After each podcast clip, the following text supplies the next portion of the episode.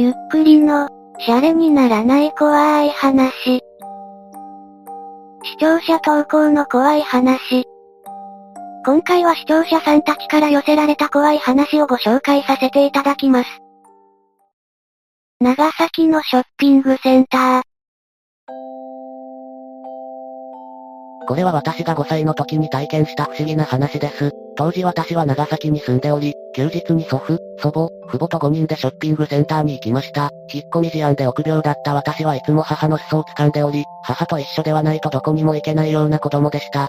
そんな私ですが、その日はなぜか元気で、色々なところに一人で駆け出していました。両親たちは、なんか変だな、と思いつつ、母親離れしたのはいいことだ、と軽く受け止めていたそうです。そんな日の昼下がりのことでした。エレベーターに乗ることに決まり、珍しくはしゃいだ私が吸い込まれるように一人でエレベーターに乗り込んだ瞬間、ありえないスピードで扉が閉まりました。完全に両親たちと隔離され、一人で閉まった扉を呆然と見つめていましたが、はっと気づいた瞬間、一気に不安や寂しさ、勝手に駆け出した後悔が押し寄せ、パニックになって涙が溢れました。反響欄になりながらも頭を回し、開く、ボタンを押しますが全く反応しません。他のボタンを押しても何の反応もありませんでした。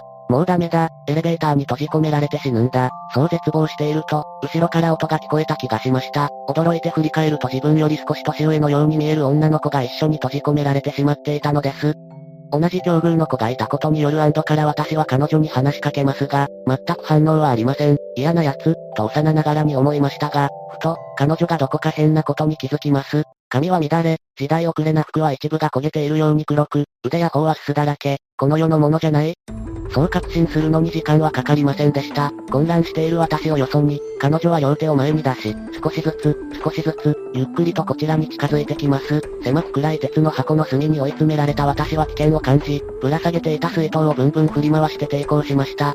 がむしゃらに水筒を振り回す私を気に求めず、どんどん近づいてくる彼女、近づいてくるにつれて嗅いだことのない匂いが強く鼻をつきます。恐怖で目をぎゅっとつむりました。もうダメだ、そう感じた瞬間、振り回していた水筒の蓋が外れ、中のお茶が彼女にかかりました。ふと気づくとエレベーターの外から両親たちの大きな声が聞こえ、間もなく扉が開きました。アンドから号泣する私、後から聞くと、両親たちはずっと声をかけ続け、扉を力ずくで開けようとしてくれていたそうです。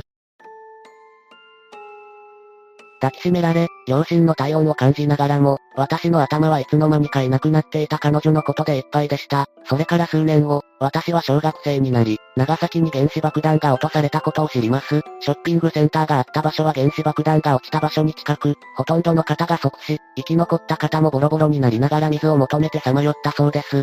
あの子はただ飲み物が欲しかっただけだったのかなと、今ではそう思います。当時はまだ子供で、正直夢だったのではないかと思う時もあります。しかし、未だに夏になるとあの焦げた匂いを思い出し、麦茶を備えて手を合わせずにはいられなくなるのです。彼女は本当に飲み物を欲していたのでしょうか仮にそうだったとしても水筒の中身をぶちまけられたのには驚いたかもしれませんね。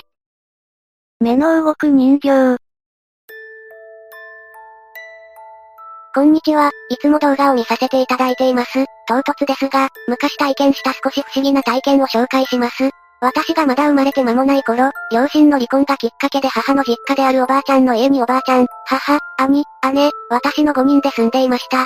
リビングには大きな棚があり、そこには木彫りの人形、日本人形らしきもの、たくさんの人形が飾ってあります。私が5、6歳の時だったと思います。飾ってある人形の中に、着物を着た男の子の人形があるのですが、私がその人形の前を通り過ぎる時、その人形はこちらに目をゆっくり動かしてきました。びっくりしてすぐに母に報告したのですが、なかなかちゃんと話を聞いてくれません。家は小さいアパートのため部屋の数も少なく、普段からリビングに布団を敷いて母と寝ていましたが、頭上にその棚があるため幼い頃はすごく恐ろしかったです。小学校に上がる頃、人形に体勢のついてきた私はその人形が本当に目を動かしているのか気になり、前を通り過ぎるのではなく、初めから人形の横に立ってその目を見つめてみました。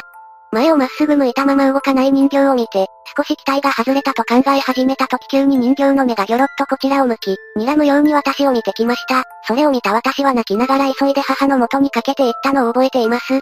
時が経ち、小学校高学年になる頃にはその人形の目も動かなくなっていました。私と18歳年の離れたいとこが家に来て、車で遊びに連れて行ってくれた時です。ふと家にあった人形の話になりました。誰も信じてくれなかった、人形の目が動く話をすると、いとこは少し顔を曇らせながらこう言っていました。自分も昔小さかった頃、あの人形の目が動いていたように見え、怖くて目に落書きをしたと。怖いから落書きってその発想も怖くないですか？夕方、家に帰り、その人形を確認したところ、確かに人形の目には、鉛筆のようなもので薄くぐしゃぐしゃと目をつぶされていました。文章汚くてすみません。これは実際にあった出来事です。人形は母が新婚旅行で買ってきたものらしいです。現物もあるのでそれはまた送ります。画像も送られてきました。ちょっと動画形式でご覧いただきましょう。びっくりするかもしれないので気をつけてね。人形は母が新婚旅行で買ってきたものらしいです。現物もあるのでそれはまた送ります。そっかーどんな人形だろう。見てみましょう。ひー。ビビビ、びっくりした初めて見た時マジでびっくりしたのでそれを皆さんにもお裾分けしました。全体像はこんな感じです。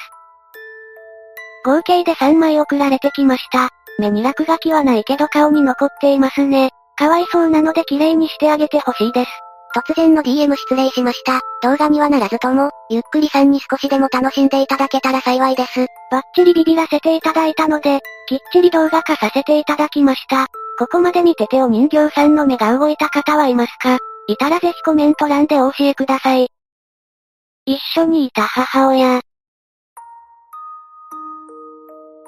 突然の DM 失礼します。とても短い話ですし、10年以上昔の話で綺麗な文章ではありませんがよろしくお願いします。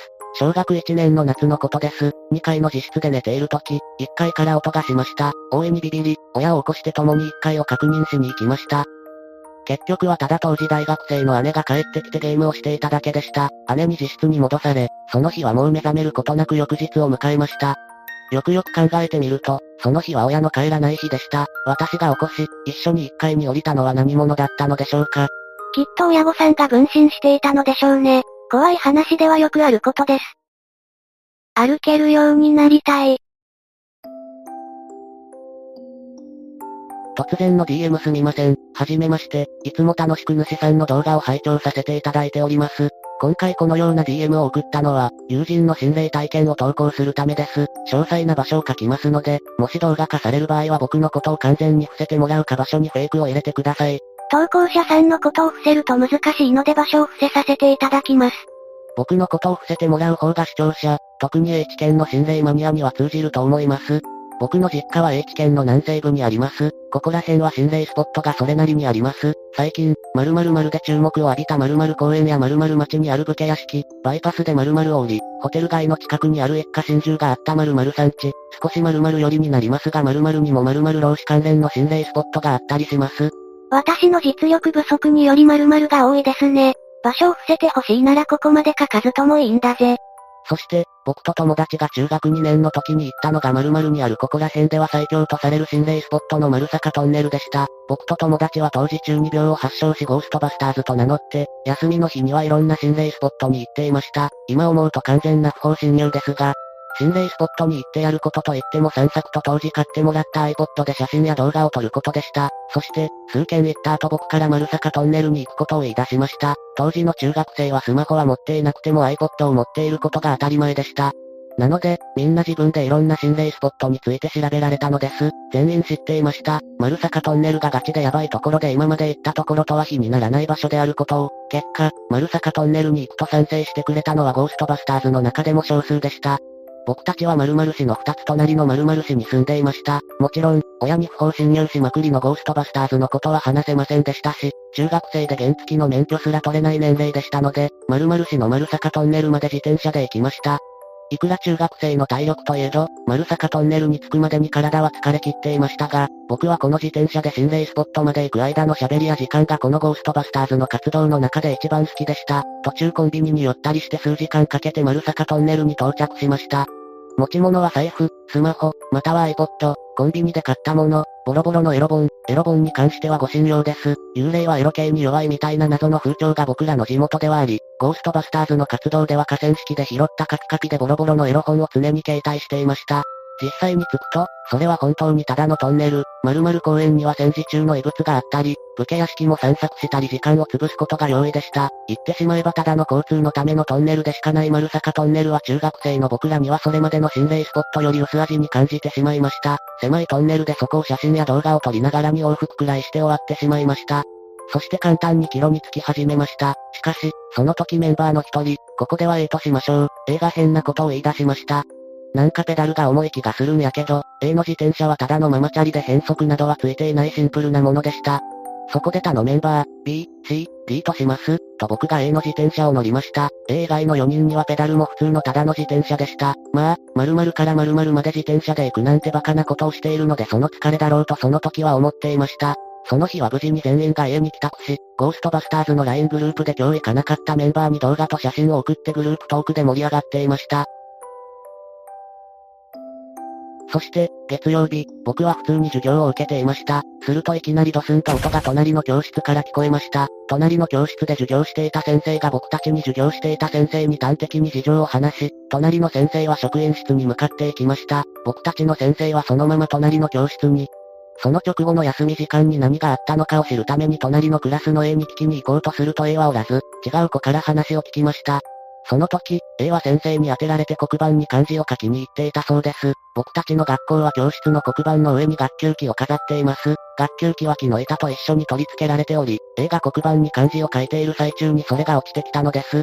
不幸中の幸いか、頭には当たらず下半身に当たったようです。その日から A は入院することになりました。ちなみに A は未だに右足に麻痺が残っています。僕たちゴーストバスターズも数回お見舞いに行きました。ある日、A は言いました。ゴーストバスターズは解散した方が A で、なぜかと問うと、あのな、リハビリしてるおじいちゃんがな、霊感あるらしくてな、俺めっちゃ強いのに取り憑かれてるらしいわ。少し笑うように A は言いました。ゴーストバスターズのメンバーは誰一人として霊感なんてものは持っていません。しかし、A には丸坂トンネルに行った以降少しずつ霊感が湧いてきたようで。なんかな最近自分でもわかるねん。俺の隣に常に誰かおってさ、その人がめっちゃ話しかけてくるねん。なんて、B が問います。歩けるようになりたいって。A はこう返答しました。その日以降ゴーストバスターズの活動は一切なくなり、僕もスマホを買い替えて今あのグループがどうなっているのかわかりません。A にそれ以上のことも聞くのも酷であるし、その日以降話題にすら上げていません。高校で A とは疎遠になりましたが、数年前成人式で会った時には笑顔で車椅子を操作していました。右足に麻痺があって車椅子で生活しているが、今は VTuber にハマっており楽しく生きているということを聞いて安心しました。